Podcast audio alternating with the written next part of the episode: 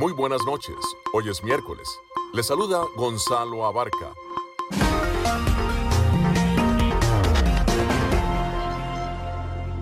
Damos la bienvenida a todos aquellos oyentes de Enlace Internacional. En esta franja nocturna estamos hablando de noticias internacionales, algunas entrevistas y un poco de música.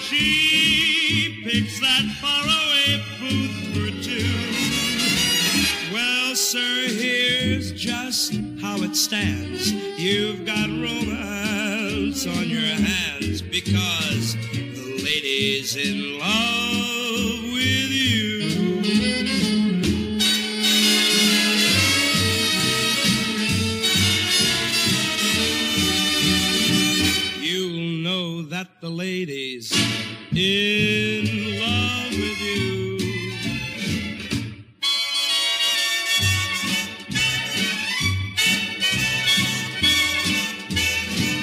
It means that the chick has definitely got eyes for you.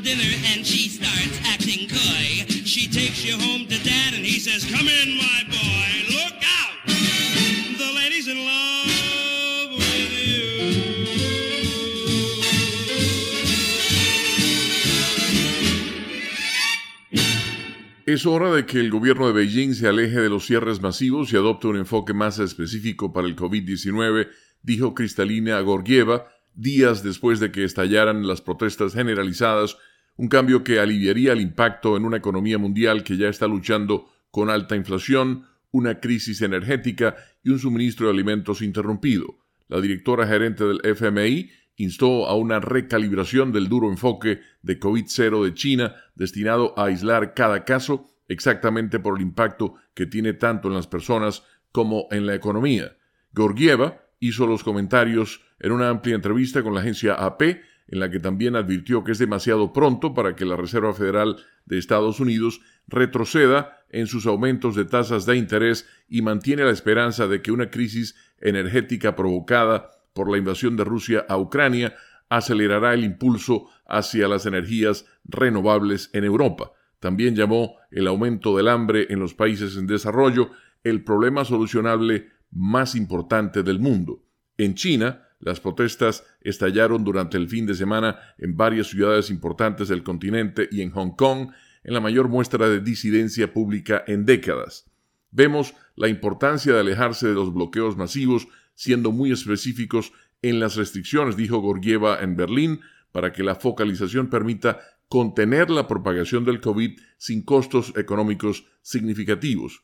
Cristalina Gorgieva también instó a China a analizar las políticas de vacunación y concentrarse en vacunar a las personas más vulnerables. Una baja tasa de vacunación entre los ancianos es una de las principales razones por las que Beijing ha recurrido a los cierres, mientras que la aparición de variantes más contagiosas ha aumentado la presión sobre los esfuerzos para prevenir cualquier propagación. Los cierres han ralentizado todo, desde los viajes hasta el tráfico minorista y las ventas de automóviles en la segunda economía más grande del mundo. Gorgieva instó a ajustar el enfoque general de cómo China evalúa el funcionamiento de la cadena de suministros con miras al impacto indirecto que tiene en el resto del mundo. El Partido Comunista ha tomado medidas en la dirección que recomienda Gorgieva, pasando a aislar edificios o vecindarios con infecciones en lugar de ciudades enteras, e implementó otros cambios que, según dice, tienen como objetivo reducir el costo humano y económico.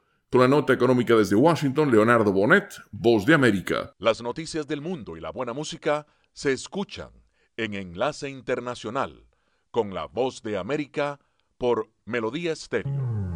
Hold on, little girl. Show me what he's done to you. Stand up, little girl. A broken heart can't be that bad when it's through. It's through. Fate would twist of both of you.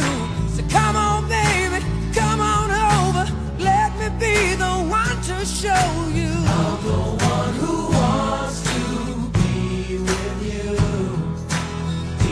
inside, I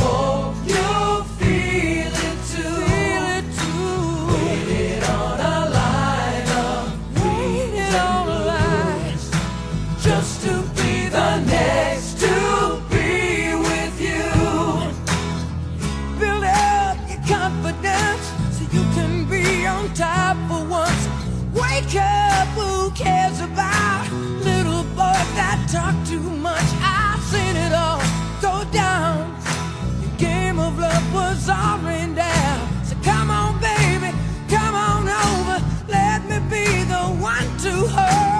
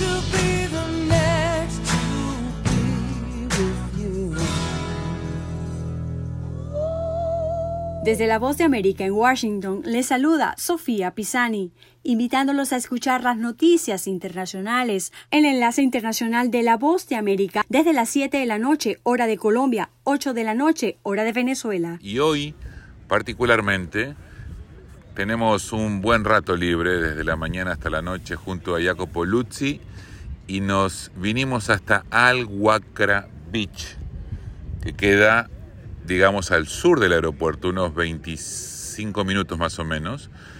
Eh, el metro los va a dejar lejos, hay un metro que llega, pero los va a dejar lejos. Es una zona muy particular, con construcciones muy particulares típicas cataríes, como si fuera el Suguakif, el mercado, solamente que está sobre la playa. Aquí estamos con Jacopo Luzzi y seguimos disfrutando de este viaje a Qatar. Jacopo, ¿cómo estás? Muy bien, finalmente podemos descansar. Como ustedes pueden ver, aquí estamos en la playa, se huele olor de parrilla, de, o parrilla, como dirían los argentinos, de pulpo, de pescado y la arena. Es el eh, 27 de noviembre, entonces me parece increíble estar en la playa con 30 grados. eh, 30 grados hace, te iba a preguntar de temperatura. 30. temperatura y se está bien. Pero no, el sol no quema, entonces de verdad eh, una- un cambio muy, muy bonito. Así es, el, el- para, para aquellos que se los queremos contar con la manera descriptiva lo mejor posible. El mar es una bahía, eh, es absolutamente planchado, verde. El fondo del agua, el fondo del mar es, es una arena, pero como si tuviera un musgo, ¿no? No es una arena No, limpia y clara. creo que es una arena un poco artificial, una playa artificial, pero el agua bonita, la concentración de sal Es increíble. es increíble. Uno casi podría decir como parece el mar muerto de, de Israel, eh, pero claro, no es igual, pero de verdad uno puede flotar eh, y la sal, se, la sal se pica, pega, se, se pega. Y ahora no veo la hora de ducharme porque es muy fuerte la concentración. Pero bueno, bonito, experiencia diferente. Hay mucha gente de cada uno de los países que está visitando, por supuesto, esta Copa del Mundo. Nosotros llegamos cerca de la una de la tarde, cuando el sol estaba en su punto máximo. Eh, recordemos que a las cuatro y media ya es de noche. Entonces ya está bajando bastante el sol. Igual sigue siendo un- una, eh, algo para disfrutar, sinceramente. Y vemos, por ejemplo, gente de Argentina, gente de México, Canadá. gente de Canadá. Eh, deben ser serbios aquellos que estaban... Sí, Lo- bueno, los aquí. argentinos podemos decir que hoy están disfrutando mucho de, de hoy y nada, estamos viendo que es más una zona de turistas. Hemos visto algunos residentes, pero que ni se quitaban No, la, no. la ropa o... O sea, eso también un choque cultural. Eh, Los turistas vienen acá, están... eh, con una toalla, se tiran al agua, mientras los locales casi imposible ver. Solo gente. caminan y se sientan de afuera en el paseo. Por ejemplo, a 10 metros nuestro hay una pareja, un matrimonio supongo, donde él tiene un traje de baño normal y ella tiene una bikini. Una bikini de colores bien llamativos. Otra cosa que acá no viste son colores llamativos. Te diste cuenta que todo es blanco o negro. Blanco o negro, pero eh, sí, es increíble. Este, Se ve esta piel, mezcla, digamos. Esta sí. mezcla cultural, y esto es una cosa que a mí me queda, me deja siempre sin palabras, eh, que tú vas en la calle, ves una mujer toda tapada, con eh, hasta la, se ven solo los ojos, y al lado una mujer media desnuda en ropa europea, estilo estadounidense, y una al lado de la otra, amigas, Sí. y te, da- te deja entender como en elección mucho de quién respeta su religión, su cultura, pero todo aquí pueden vivir juntos, y es Juntos. muy bonito, porque en otros países así no es. Es, es una gran verdad. Eh, bueno, la gente está saliendo del agua. Ya vemos unos galeses, mira, tienen el sombrerito, ese gorro típico galés. Que Eh. muchos creen que sea algo de arco iris. Hay, hay- hay uno que tiene el diseño específico Ajá. de arcoiris. Ese es un gorro galés. En inglés, ¿cómo era que se llamaba? Que tú me lo dijiste. El Se llama bucket hat. bucket hat. Como si se Eh, pusieran un, un- un balde en la cabeza, para que se entienda en español. Y hablamos también de estos temas, un poco las polémicas, un poquito, un chiquitito, justo para dejarle qué pasó esta semana de, bueno, los derechos de la comunidad LGBTQ+, la polémica de la FIFA que ha impedido a los jugadores llevar la banda del capitán. Pero parece que ahora la FIFA ha dejado los eh, hinchas, los aficionados entrar con estos símbolos. Sí, es como que se aliviaron las tensiones, ¿no? Bajó un poco la tensión también, o sea, ahora se está hablando más de fútbol, hemos visto en los últimos días, más que de temas afuera de la, de la cancha. Creo que la tensión también está un poco bajando. Los primeros días eh, no se podía vender alcohol, la provisión, eh, todos los derechos humanos. Y obviamente nosotros seguimos hablando de esto, pero mirando la atención mediática, ha bajado mucho y es más lo que sale en la cancha. Correcto. Y mientras hablamos con Jacopo nos invade. Dice Jacopo que por el conocimiento de su nariz es una parrillada de Mejor pescado. con perro, con Eh, el olor. Yo le siento más olor a kebab, pero No, no, será una juro. discusión que tendremos. El que pierda paga el almuerzo, ¿te parece? Va, está bien. Listo. Entonces, mientras va cayendo el día, es cuando más gente viene, porque la gente, el turista, no tiene el concepto de que esto es una playa. Entonces viene vestido como que de paseo, digamos, ¿no? Y, y, y, y sí comienzan a verse más banderas. Se están jugando partidos hasta ahora, pero sin embargo hay gente que está disfrutando de la playa. Por allá ya llegó, mira, un grupo con una pelota de fútbol, que son canadienses, Canadienses. los que, los que llegaron con la pelota de Con todas fútbol. las piedritas que están en esta playa, yo no jugaría por, porque los pies te van a doler después. Sí, sí.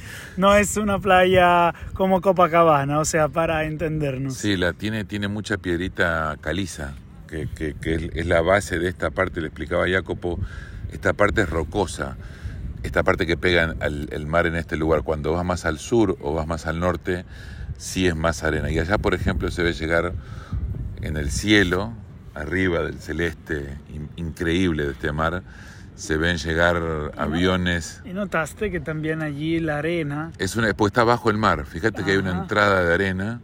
Y Que allá, en la playa. exacto, y allá a lo lejos se ve algún barco pesquero y mucho más lejos algún barco tanque, que son los que traen, los que mueven eh, el petróleo de la dirección que está haciendo aquel barco hacia allá es donde están las plataformas petroleras. Entonces la que lleva y trae el petróleo del mar. Pero en sí eh, es este es realmente disfrutable la tarde aquí. Obviamente que en pleno verano esto es imposible. imposible. Si fuera verano aquí serían 40 y pico grados, no sería vivible. Y, y de hecho, ahora porque estamos en la playa, pero si uno entra dentro del mercado aquí de donde estamos, casi imposible a la una cuando llegamos a encontrar gente caminando porque se puede eh, percibir el calor Mm. que hace y estamos eh, al final de noviembre. De hecho, pero una cosa importante hablando de, de los partidos que tenemos que aclarar, muchos hablaban del calor, eh, el aire eh, acondicionado dentro.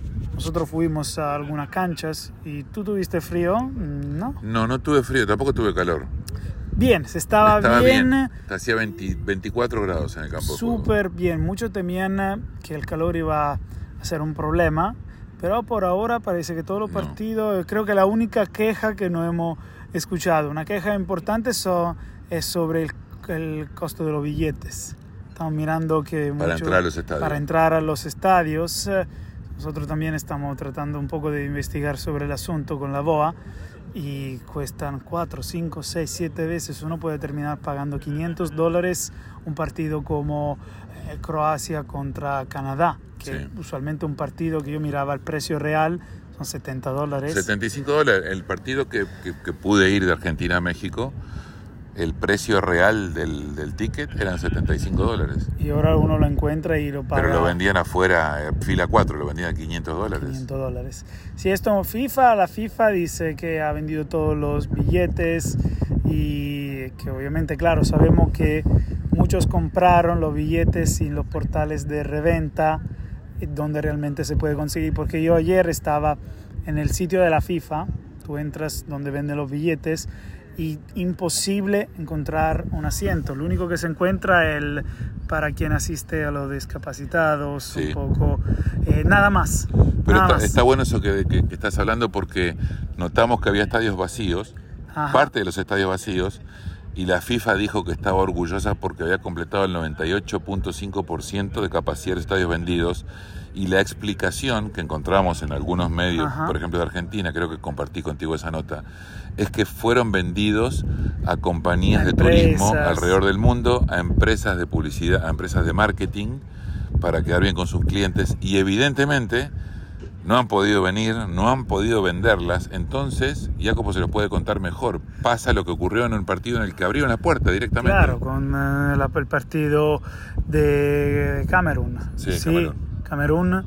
Y sí, abrieron las puertas para llenar, porque obviamente ver estadios medio vacíos no pinta bien. Y de hecho sí, vamos a ver ahora, claro, el partido como Argentina-México o Serbia contra Brasil, 90.000 personas mirando el partido dentro del estadio Lusail, el nuevo, donde se jugará también la final. Pero eh, cuando vemos partidos que no son más eh, mm, número uno, lo más importantes, fácil ver los estadios. Sobre todo ahora que Qatar, recordamos, se quedó fuera Sí. del Mundial porque perdió también eh, contra, Sene- contra Se- Senegal. Contra Senegal. Y entonces, eh, primer ah, equipo anfitrión, organizador en la historia de la FIFA a quedarse ya fuera del Mundial Con solo dos con partidos. solo dos partidos. Y, hay, y perdón, y hay un tema muy importante de lo que estabas diciendo recién de Qatar. En el ranking de ventas de entradas, Ajá. la FIFA informó, porque nosotros lo informamos aquí incluso en el podcast, informó que el país que más entradas había comprado era Qatar. Que había comprado un millón de entradas. En ese millón de entradas entran los residentes de acá de Qatar que no son cataríes, como No. la gente que tú has conocido, los, Mucha gente los españoles, de- los argentinos, esos o tienen gente del, eh, de Asia, del de Asia, sureste, porque calcula que son, que son los cataríes son 300.000, los cataríes cataríes. El resto es gente que vive en Qatar. Hablamos Entonces, de una población 3 millones. de 3 millones. Casi. Entonces, todos esos tickets ahora, capaz que los cataríes no van a ir al estadio. Y lo van a vender. Exactamente. Y al ser tan grande el volumen que va a aparecer en la venta, debería bajar el precio. Ojalá Porque va a también, haber mucha oferta ahora. también considerando que muchos equipos no pasarán el, el los grupos, entonces también eh, la cantidad de fanáticos bajará y entonces eh, vamos a ver. Y queremos un segundo hablar de, de fútbol. Sí, pero vamos a la sombra. Vamos a la sombra. No, de fútbol no, porque recordad que esto es semanal. Ah, claro. Entonces, si nosotros hablamos hoy de resultado, cuando estemos, cuando la gente nos esté escuchando dentro de unos días, va a decir, quedó viejo. Seguimos viendo la playa. eh, por allá lejos hay una cámara de televisión, alguien que está aprovechando para hacer un en vivo.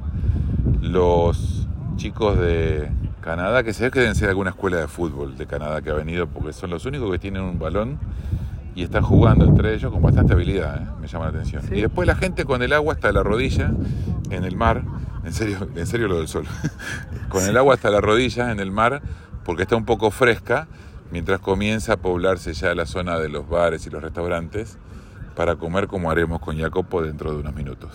Y así, bueno, nos despedimos eh, de este podcast eh, contando qué es cubrir un mundial, que sí, como periodista no es fácil porque trabajamos horarios eh, bastante locos, Sí. pero para el gusto de contar a la voz de América esta experiencia vale la pena. Listo, así está. Pasó Jacopo Luz y soy Nelson Viñoles, corresponsales de La Voz de América en Qatar, para Cortita y al Pie, un nuevo episodio esta vez y otra vez en medio del Mundial. Desde Washington le saluda Gonzalo Abarca para invitarlos a escuchar Enlace Internacional con la voz de América, lunes a viernes, 7 de la noche, por Melodía Estéreo y en simultánea por melodíaestéreo.com.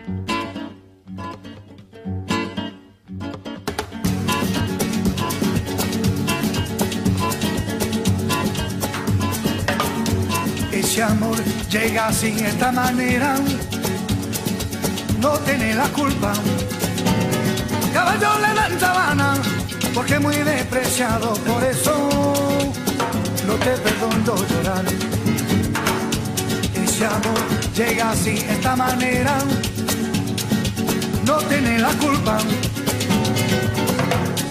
Amor de compra y venta, amor del pasado. Ven, ven, ven,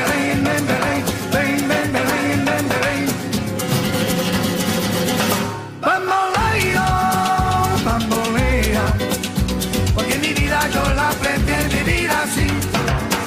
Bamboleo, bambolea, porque mi vida yo la prefiero vivir así. no te da perdón de Dios. Tú eres mi vida, la fortuna del destino. El destino te desaparado. Lo mismo ya callé, mismo soy yo. No te encuentro lavando. imposible no te encuentro de verdad. Por eso un día no cuento así de nada, lo mismo ya callé, lo pienso en ti. Bambolea,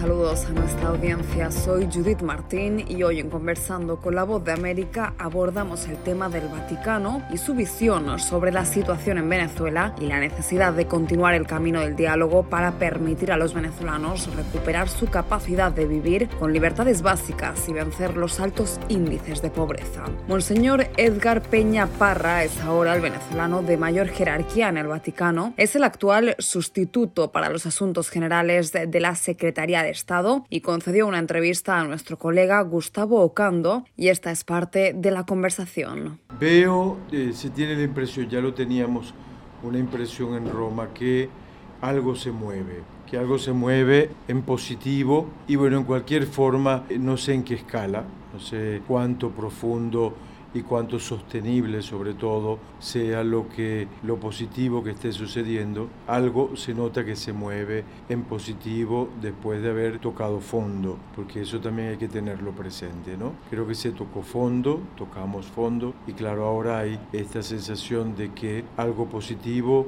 está sucediendo y puede suceder.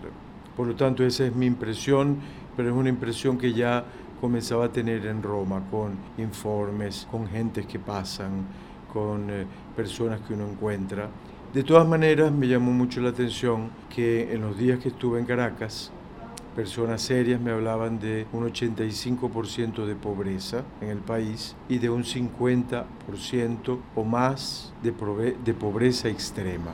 Yo el domingo pasado, después de haber cumplido con el programa que tenía organizado, quise ir a Petare. Quise ir a Petare por dos razones. Primero porque es una diócesis nueva, no conocía al obispo, y bueno, porque es una zona de Caracas, la diócesis es muy variada, pero fuimos exactamente al pueblo de Petare, donde está la diócesis, y también allí me hablaban tanto en la parroquia de Petare como luego en una parroquia del Carmen más adentro de Petare. ¿no? Y los padres carmelitas también me hablaban de lo que están haciendo, de su percepción y también de las necesidades que aún tiene el venezolano. ¿Cómo calificaría la reunión sorpresiva para los venezolanos que tuvo con el presidente Maduro? ¿Qué mensaje le transmitió a nombre del Papa Francisco? Bueno, por mi parte, sí le transmití el deseo de la Santa Sede para Venezuela y para todos los lugares donde existen dificultades y conflictos, de reforzar lo que la Santa Sede y el Papa ha repetido sin cansancio, que deseamos el mejor, lo mejor para Venezuela, que deseamos que Venezuela tenga un diálogo constructivo y que nos lleve verdaderamente a salir adelante, que Venezuela pueda aprovechar estas circunstancias que se han dado, que se deben a situaciones geopolíticas como la guerra entre Rusia y Ucrania, aprovechar esta oportunidad eh, para Venezuela, que es un país que en el campo energético tiene mucho que decir, para volver a comenzar en cualquier forma. ¿no? Y bueno, sobre todo los deseos nuestros de que Venezuela vaya adelante, porque en realidad es una pena que Venezuela, siendo un país con tantos recursos, y sobre todo con el recurso más importante, que es un país de jóvenes, que es lo más importante que tiene un país, se esté o que se estuviera o que estemos en la situación donde hemos estado. Ayer en su homilía en la plazoleta ante el pueblo zuliano y el pueblo venezolano, incluso más allá de las fronteras, a través de las redes sociales, usted abogaba por la consolidación del diálogo. En algún nivel, la Iglesia Católica mediará, facilitará, se involucrará en este intento de revitalizar el diálogo político, social, económico en Venezuela. Sobre el diálogo concretamente en Venezuela, aunque si la situación del 16 para acá ha cambiado, del 2016, me refiero, el cardenal Parolín dejó claro lo que la Santa Sede deseaba para un diálogo serio y un diálogo constructivo y sobre todo un diálogo sostenible y que nos lleve a algo concreto, no con lo que se ha dicho mucho que no sabemos hasta dónde es realidad, que sea un diálogo para ganar tiempo, para perder tiempo, que eran un poco las críticas de aquellos que incluso nosotros como Santa Sede tuvimos que pagar caro el hecho de defender el diálogo y defender el entendimiento. Entonces, creo que algunos de esos elementos que entonces dijimos dijo la Santa Sede. Yo no estaba en la Santa Sede en ese momento, pero en el 2016 se dejaron esos puntos claros y creo que algunos sean todavía válidos. Era Monseñor Edgar Peña Parra, el tercer miembro en jerarquía en el Vaticano, comentando la visión y la preocupación de la Santa Sede por Venezuela. Esto fue conversando con la Voz de América. Enlace Internacional con la Voz de América.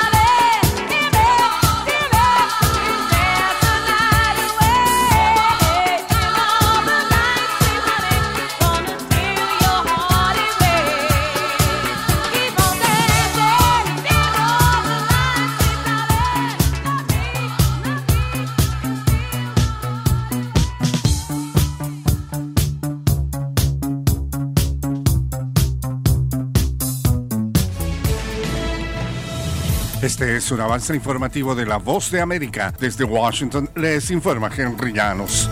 80 horas de entrenamiento, una licencia estatal y un permiso escrito de la escuela bastan para que un maestro porte un arma de fuego en esta jurisdicción. Nos informa Laura Sepúlveda. De 1.200 escuelas públicas en Texas, solo 84 apoyan su seguridad en maestros que han sido entrenados como alguaciles y que por esta razón portan armas de fuego. Una ley local aprobada hace una década busca facilitar este apoyo. Al no ver mayor acogida, el gobierno republicano estatal ha buscado promover que más colegios implementen esta medida. La norma establece que el alguacil debe ser empleado de la escuela, poseer una licencia para porte de armas del Estado, pasar una prueba psicológica y tomar un curso de 80 horas de preparación. Laura Sepúlveda, Austin, Texas. El fundador del grupo Outkeepers, Stewart Rhodes, fue declarado culpable el martes de conspiración sediciosa en relación con su violento plan para revertir el triunfo electoral del demócrata Joe Biden, lo que significa un importante triunfo para el Departamento de Justicia de Estados Unidos por la insurrección del 6 de enero de 2021 que desembocó en el asalto al Capitolio. Un jurado de Washington, D.C. declaró a Rhodes culpable de sedición después de tres días de deliberaciones en el juicio que expuso los esfuerzos del grupo ultraderechista para mantener al republicano Donald Trump en la Casa Blanca.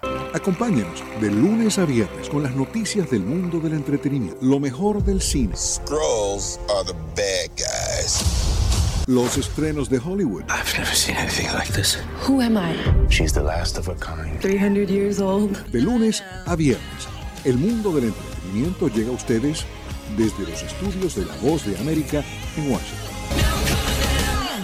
Persiste la cautela respecto a la firma de un acuerdo social sin que se concreten negociaciones políticas en Venezuela. Desde Caracas nos informa Carolina Alcalde. El gobierno venezolano ha vivido altibajos en medio de la crisis política de los últimos años y aunque durante varios meses pareció arrinconado por la estrategia apoyada por el expresidente de Estados Unidos Donald Trump, los acontecimientos de los últimos meses le han dado impulso para fortalecerse en el poder. Hasta el momento el gobierno del presidente Nicolás Maduro es el gran ganador del acuerdo social, opina Anderson Sequera, politólogo y director de la consultora Politics. ¿Por qué pierde la oposición a mi juicio? Porque existe la percepción de que al final estás entregando mucho, sigues entregando y cediendo y tragándote todos los sapos y no recibes beneficios. Carolina, alcalde Voz de América, Caracas. El expresidente Jiang Zemin, que sacó a China del aislamiento después de que el ejército aplastara las protestas pro democracia de la plaza de Tiananmen en 1989 y que respaldó las reformas económicas que dieron pie a décadas de crecimiento disparado, murió hoy miércoles. Tenía 96 años. Jiang murió de leucemia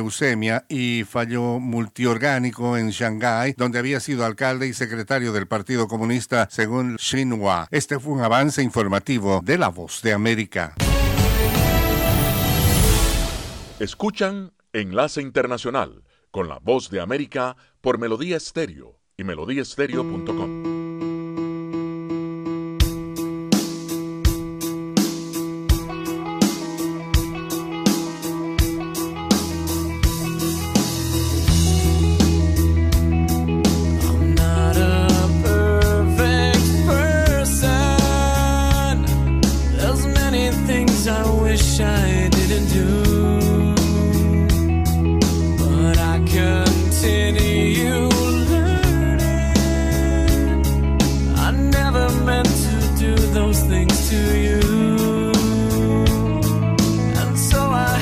say before I go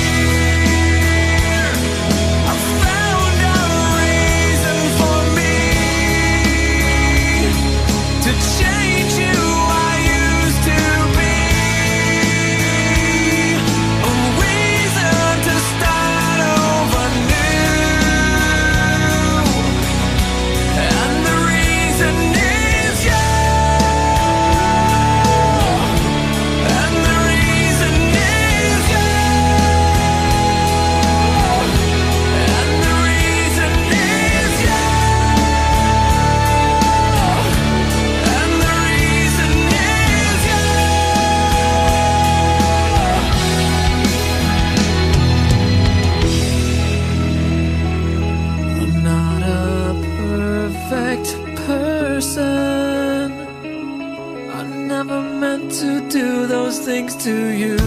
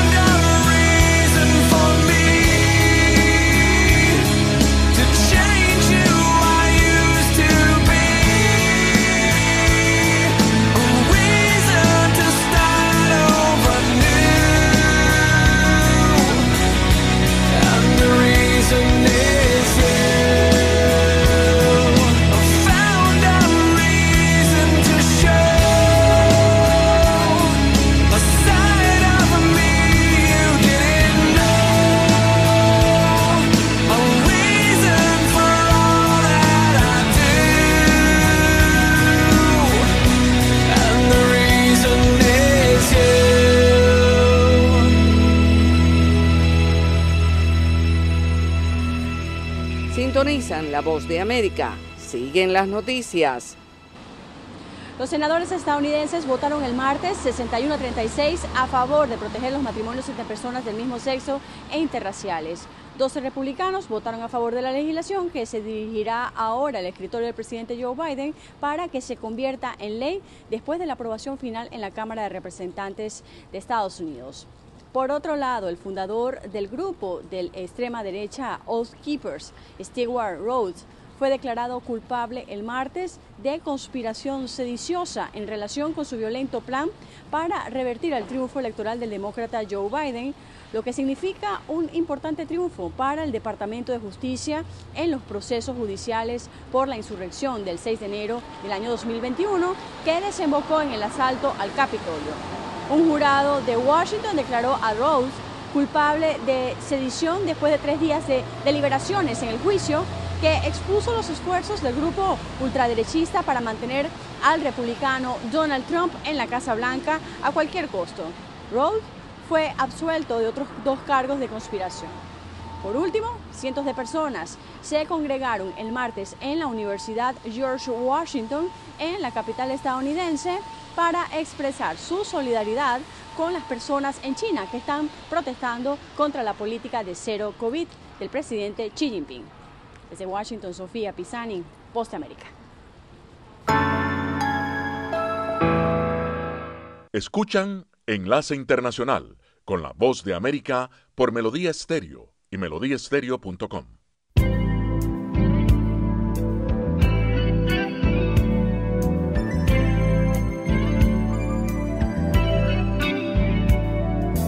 Thinking back in time when I realized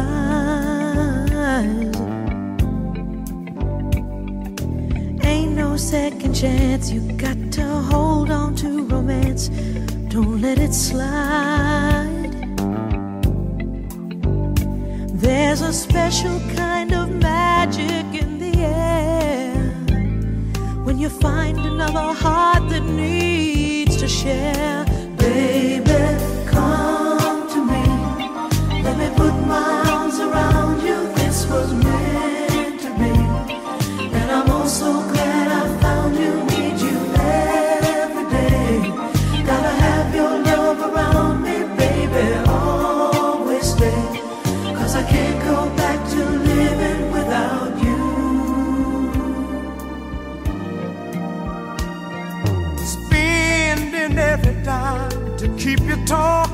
Line. That's how it was. And all those walks together out in any kind of weather just because there's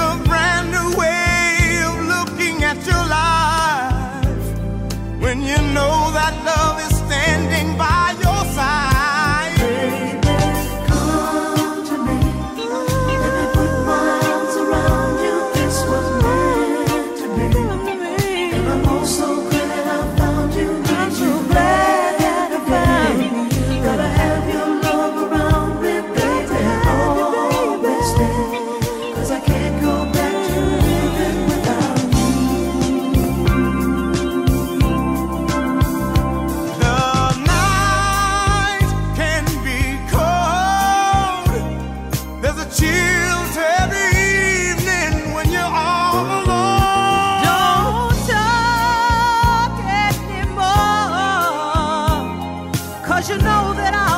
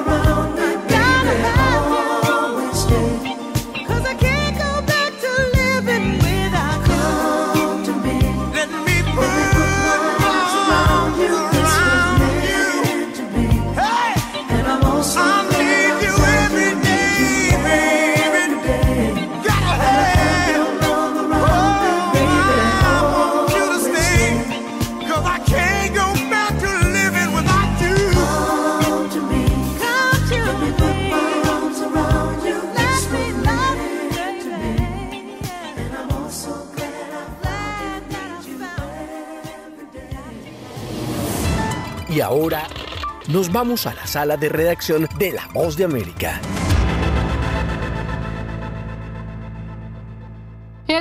Una guerra entre delincuentes, ataques armados, secuestros, robos y violaciones, la crisis social que vive Haití se incrementa día con día y preocupa a la comunidad internacional luego de que el fin de semana se informara sobre el asesinato del director de la Academia Nacional de Policía, Rigau Harrington, en un barrio controlado por bandas delictivas en Puerto Príncipe. El país caribeño se enfrenta desde hace años a una grave crisis económica, de seguridad y política y el asesinato del presidente Jovenel Moïse en 2021 agravó la situación de violencia en la isla y profundizó la crisis migratoria con República Dominicana, que ha intensificado la vigilancia fronteriza y aumenta las deportaciones de haitianos, provocando que organizaciones sociales protesten en la frontera entre ambos países para denunciar lo que califican como un trato inhumano de las autoridades dominicanas. Indoniel Selmon, activista social, dijo a medios de comunicación. Entonces, no puedes estar maltratando, dándole golpe, porque somos humanos. Presidente Luis Abinader, usted tiene familia, usted tiene hermano. Las acciones del gobierno de República Dominicana han provocado fuertes críticas de Haití en las últimas semanas, al igual que de la Organización de las Naciones Unidas y Estados Unidos. La semana pasada, el presidente Luis Abinader calificó la reciente demanda de la ONU de poner fin a las deportaciones como inaceptable e irresponsable y destacó. República Dominicana es el país, se ha sido afectado económicamente mucho más, se ha sido más solidario que todos los otros países del mundo. Por lo tanto, a República Dominicana no se le puede pedir más. Y la República Dominicana no solamente va a continuar las deportaciones. Las tensiones alimentadas por la migración han estado latentes durante años entre Haití y República Dominicana. Sala de redacción, Voz de América. En el programa de televisión The Daily Show with Trevor Noah para promocionar su nueva película Emancipation, el actor Will Smith habló del momento en que abofeteó al comediante Chris Rock durante la más reciente entrega de los premios Oscar. A Smith quien ganó su primer galardón a mejor actor por su papel en la película King Richard, en esa misma ceremonia se le prohibió asistir a los premios de la Academia durante 10 años. Emancipación sobre un hombre que escapa de la esclavitud se estrena en diciembre, lo que la hace elegible para los Oscar 2023. La red de televisión por cable AMC Networks dijo que su directora ejecutiva Christina Spade renunció menos de tres meses después de haber asumido el cargo y que recortará alrededor del 20% de su fuerza laboral en Estados Unidos debido a las presiones de la industria y la situación económica. Las acciones de la compañía casa de programas como Mad Men y The Walking Dead cayeron 4,4% el martes. AMC Network se limitó a decir que la junta directiva está en proceso de encontrar un sucesor. Empresas vinculadas al mundo del entretenimiento como Amazon.com y la matriz de Facebook Meta Platforms están ajustando su base de empleados. Legisladores estadounidenses presionaron a la Comisión Federal de Comercio para que haga cumplir una ley de 2016 contra los revendedores de tickets. A principios de noviembre, Ticketmaster canceló la venta de boletos al público en general para la gira de conciertos de Taylor Swift en Estados Unidos en 2023, la primera del artista en cinco años, ya que 3.500 millones de solicitudes de boletos abrumaron el sitio web. Los senadores Richard Blumenthal y Marsha Blackburn, los principales demócratas y republicanos en el panel de seguridad de datos de la Comisión de Comercio del Senado, quienes colaboraron en una ley de 2016 que prohíbe a los revendedores usar software para comprar boletos, presionaron a la Comisión Federal de Comercio sobre lo que ha hecho para hacer cumplir la ley. Swift, ganadora del premio a Artista del Año en los más recientes American Music Awards, dijo que fue insoportable ver a sus seguidores tratar de conseguir entradas para su gira Eras, después de que le aseguraron que Ticketmaster podría manejar la impresionante demanda de boletos. Ayer colocamos el tema Flashdance para recordar a la cantautora estadounidense Irene Cara, que falleció a los 63 años el pasado fin de semana. Por aquello de la nostalgia, hoy colocamos algunos temas, hoy día clásicos, que llegaron al primer lugar de la revista Billboard en la década de los 80, como Ladies Night de Cool and the Gang, Pilot of the Airwaves con Charlie Dore, Up Where We Belong con Joe Cocker y Jennifer Warnes y Desire con Andy Gibb, el menor de los hermanos Gibb. Alejandro Escalona, Voz de América.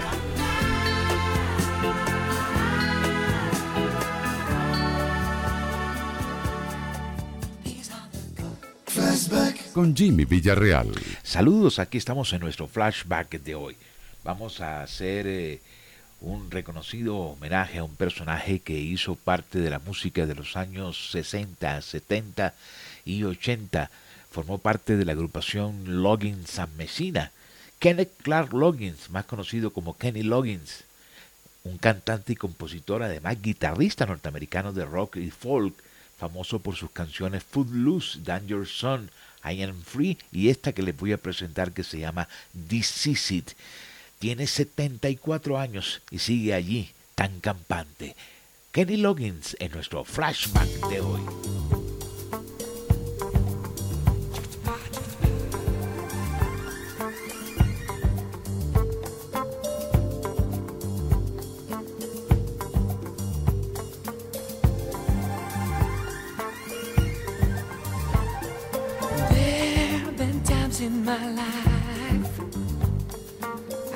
I've been wondering why.